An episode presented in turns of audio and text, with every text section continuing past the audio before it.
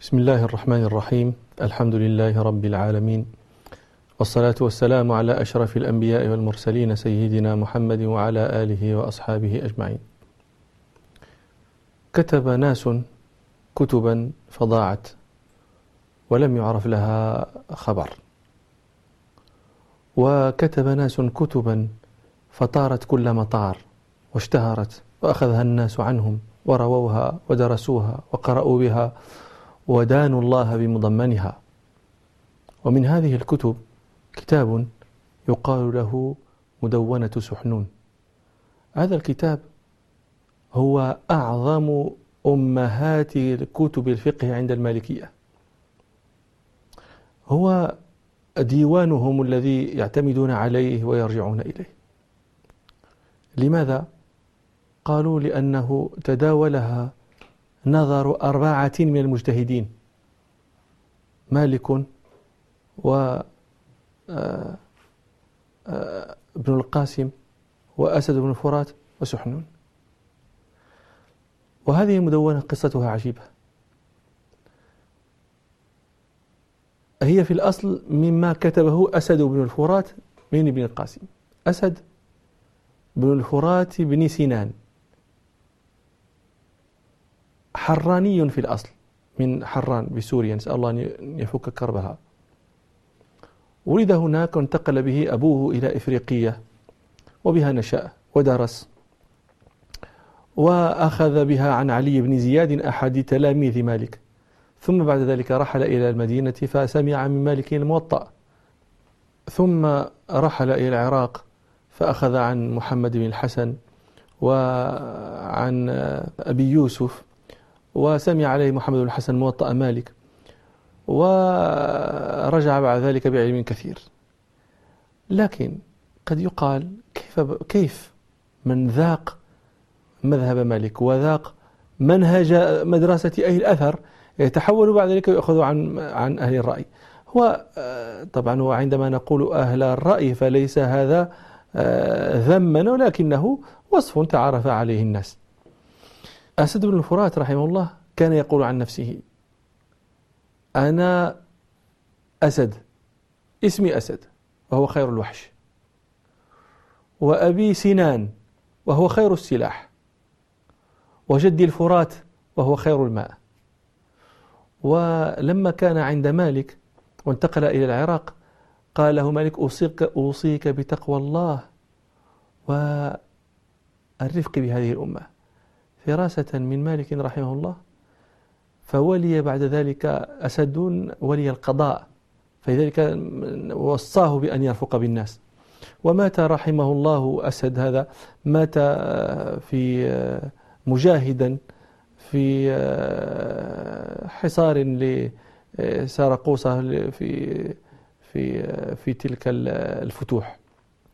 سنة ثلاث عشرة ومئتين وكان هو قاضي الجيش ومفتيه. لما كان عند مالك. وهذا جواب السؤال الذي سألت. لماذا ينتقل من مذهب مالك إلى الطلب على آه، تلاميذ أبي حنيفة؟ رحمة الله على الجميع. ولما كان عند مالك سمع الوطأ. مالك لا يسأل. لا يستطيع أصحابه التلاميذ أن يسألوه. كانوا ينتظرون السائل أن يأتي. فإذا جاء السائل أجاب مالك فكتب أصحابه المسألة. الرجل هذا جاي أسد الفرات جاي من إفريقيا يعني من تونس. إلى متى سيطلب العلم؟ متى سينتهي؟ إذا كان طلب العلم عند مالك على هذه الصفة. تقرأ الموطأ ثم جلس تنتظر الأسئلة. كلما جاء سائل وأجاب مالك كتبنا جوابه وننتظر. متى نفرغ من هذا الشأن؟ ومتى نرجع إلى البلد؟ ونحن ناس غرباء. فرأى مالك فرأى أسد بن فرات أن هذا الأمر يطول جدا. زد على ذلك أن أنهم كانوا يحملونه على أن يسأل مالكا. عبد الرحمن القاسم كان يحمل أسد بن فرات أن يسأل مالكا. يقول له قل له إذا كان كذا. فيسأله. يسأله عبد الرحمن يسأل أسد يسأل مالكا. فإذا أجابه مالك يقول يقول آه، عبد الرحمن القاسم لأسد يقول له فقل له وإذا كان كذا. يعني يدخل عليه في الأسئلة فقال له فغضب مالك. وقال هذه سلسلة بنت سليسلة. يعني أقول لك تقول إذا كان كذا ثم أجيبك وإذا كان كذا. فقال إذا أردت هذا فاذهب إلى العراق. نحن, نحن ما عندنا هذا الشيء. فذهب إلى العراق.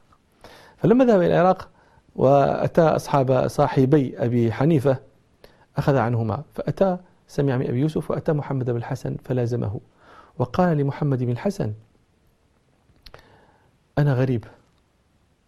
والناس تقرأ عليك بالليل بالنهار وأنا ما يعني ما.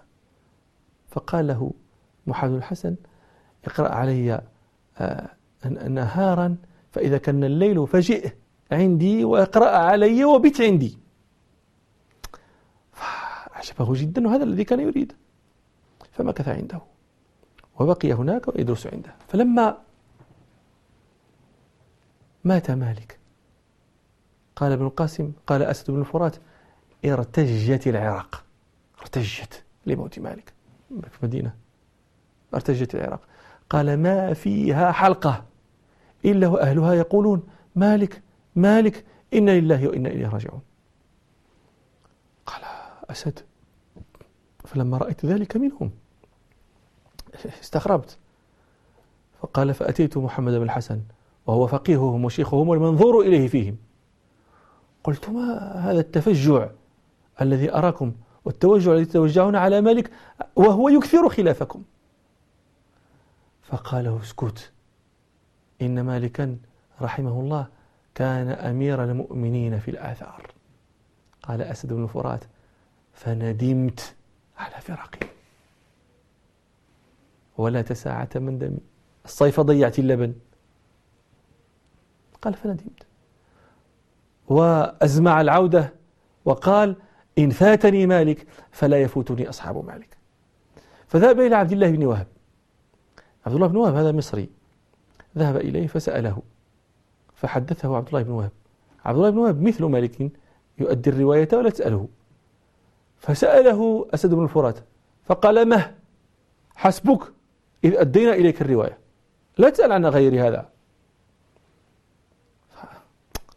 أمر يطول. فذهب إلى إشهاب فسأله فأجابه فقال أسد بن الفرات قول من هذا؟ قال قولي أنا. قال أشاب قولي. هو أسد بن الفرات لم يجئ ليسألك عن قولك أنت. هو جاءك يسألك عن قول مالك. ما سمعته من مالك ما يريد قولك أنت. فتناقشا فقال ابن عبد الحكم وكان عندهما قال لأسد يا هذا. إن هذا قد حدثك بقوله فإن شئت فخذه وإن شئت فدعه. يعني لا هذه المماحكة والملاججة لا معنى لها. وهذا ما يصنعه الناس. لا معنى لا. تناقش الرجل. قال لك لا وإذا كان كذا وكيف تقول كذا والنعال يقول كذا والآخر يقول كذا. يا هذا قد أخبرك بقوله إن شئت فخذه وإن شئت فدعه. فذهب فدعا وتركه آه، آه، أسد بن الفرات. وكان الذي أغضب أسدا جدا من أشاب هو أنه سمعه يخطئ, يخطئ مالك. يقول أشاب أخطأ مالك في كذا وأخطأ مالك في كذا فهذا الذي غضب له أسد. وقال بعد ذلك يذم أشاب وطبعا هذه قضية قضية أقران وإلا فأشاب إمام من الأئمة أيضا. آه، قال قال أسد بن فرات يذم أشهب يقول قال فيه ما أشبه صاحبكم هذا؟ إلا برجل بال أكرمكم الله بال في جنب البحر فقال هذا بحر آخر. ثم ذهب أسد إلى عبد الرحمن بن القاسم. هذا عبد الرحمن بن القاسم العتقي أجل أصحاب مالك. ومكث يلازم مالكا أكثر من عشرين عاما وهو أحفظ الناس لأقواله. فسأله فأجابه عبد الرحمن القاسم. فأدخل عليه سؤال آخر فأجابه عبد الرحمن القاسم فمكث أسد يسأل ابن القاسم وابن القاسم يجيب إلى أن انقطع أسد نفسه. ما بقي عنده سؤال يسأل عنه؟ وسار عبد الرحمن القاسم يقول له هيه سل يا مغربي.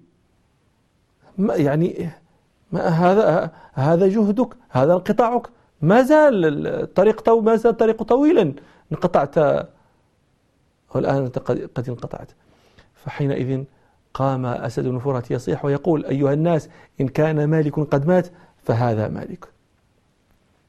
فلزم أسد عبد الرحمن بن القاسم حتى أملى عليه ستين كتابا من أسئلة مالك.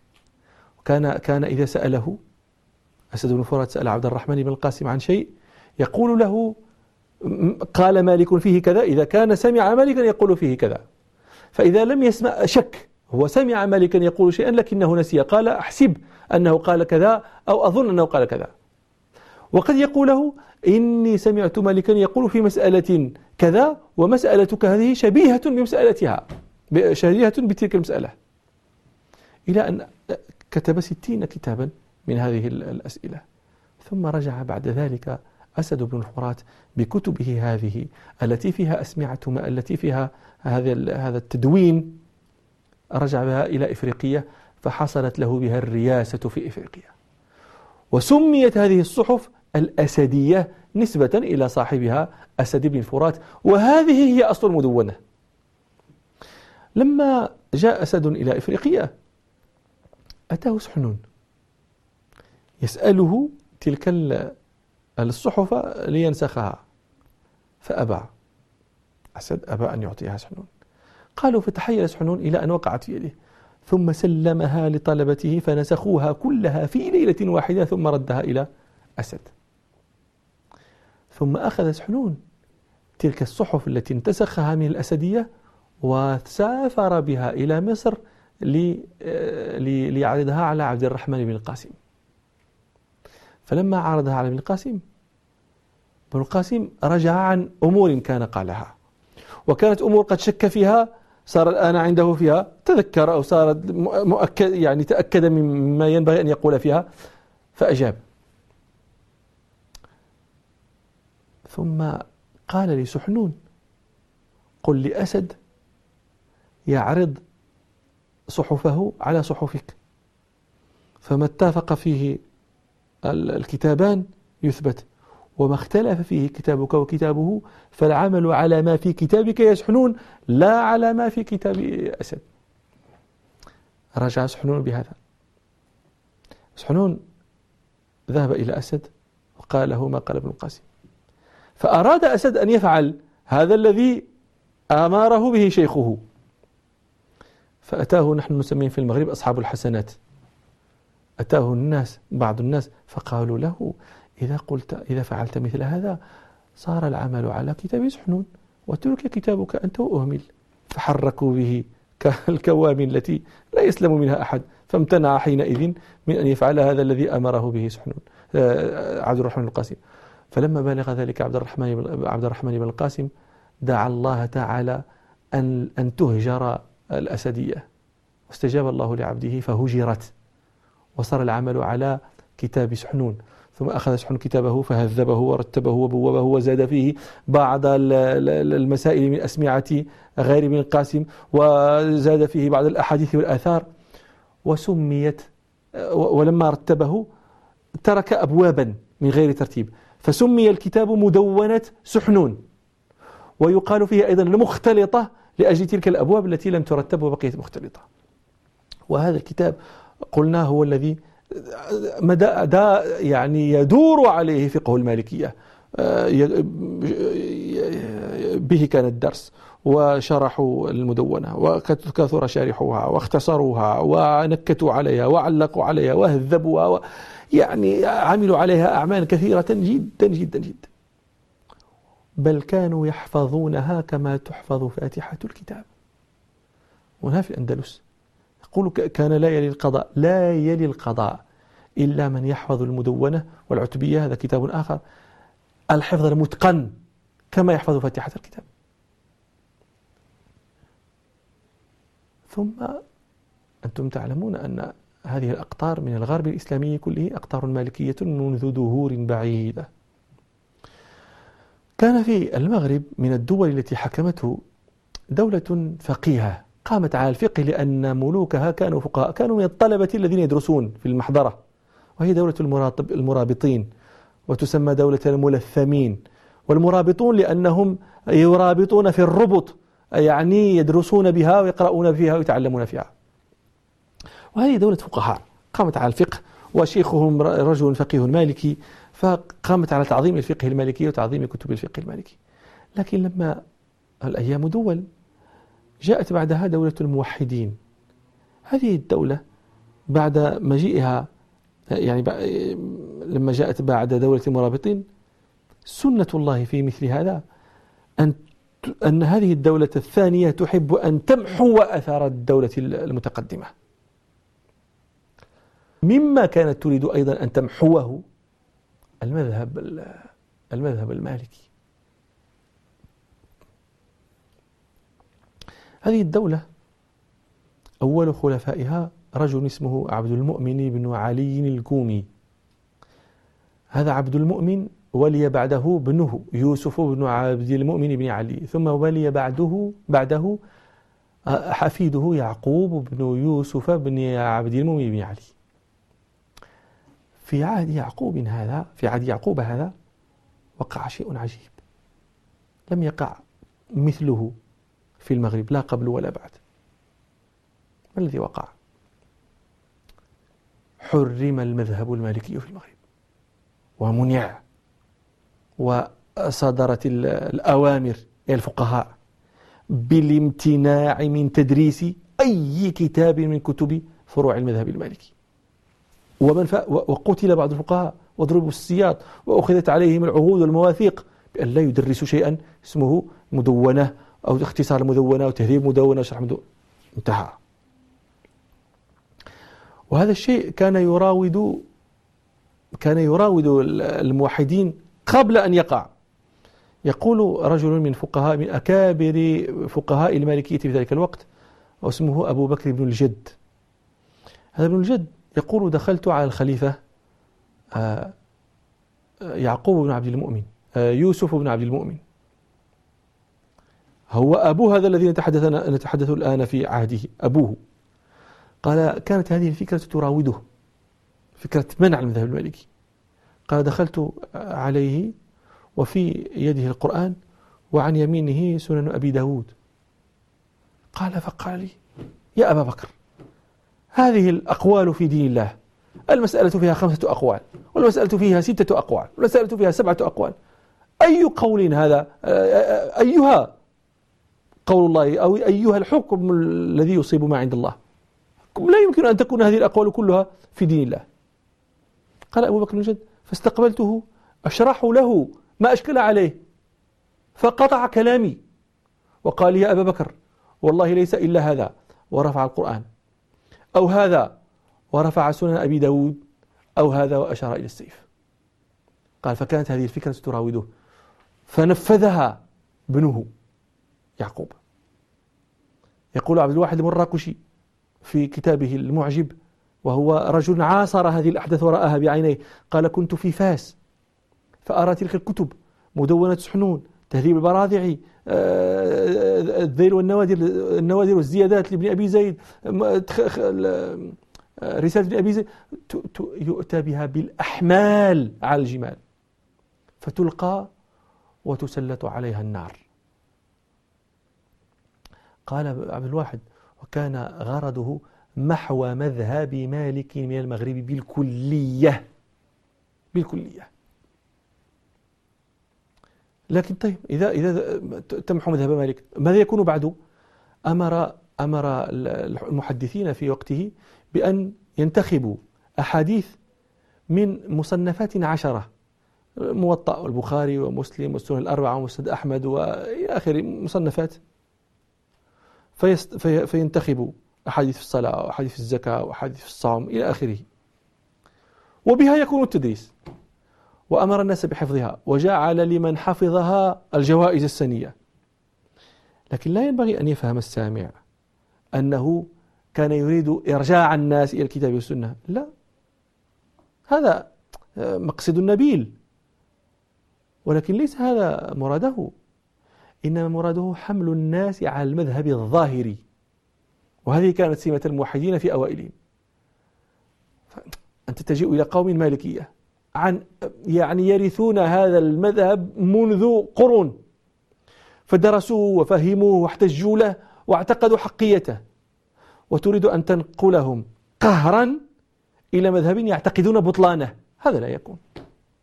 وليس القصد أنه يريد أن يرجعهم إلى الكتاب والسنة لا يحملهم على الظاهر من الكتاب والسنة فاستمر الأمر على هذا في عهد الموحدين. فلما أزال الله دولة الموحدين وجاءت بعدهم دولة المرينيين هذه كانت دولة مهتبلة بالعلم محتفلة به احتفالا عظيما فردوا المذهب المالكي. لكن أين الكتب؟ أحرقت. ماذا يفعلون؟ ما في من, من أين سنأتي من نسخ؟ من صدور الرجال. استظهرها الناس. يقول الشيخ عبد الرحمن بن عبد القادر الفاسي في كتاب له في بيوتات أهل فاس إن الفقيه أبا علي بن عشرين أمل المدونة من حفظه في ذلك الزمن. أملاها من حفظه. ثم بعد فترة وجدت نسخة من المدونة. فقوبلت بتلك النسخة التي أملاها الشيخ بن عشرين. فوجدوها لا تفارق النسخة الموجودة إلا بنحو الفاء والواو. حروف العطف. يقول هذاك ويغسل أملاها شيخ فيغسل. هذا الخلاف. وإلا فكلها مملاة كما لو أن سحنوا كتبها بيده. وعبد الواحد التادي أيضا أملى المدونة من حفظه. أي احتفال هذا وأي اعتناء. وهي زالت ما زالت المدونة إلى الآن. نراها وندرس بها ونقرأ فيها ونستفيد منها ونترحم على من تداولها. فرحمة الله على مالك ورحمته على على على على على كل من كتب شيئا. يسر أن يراه يوم القيامة. ورحمة الله على من قال.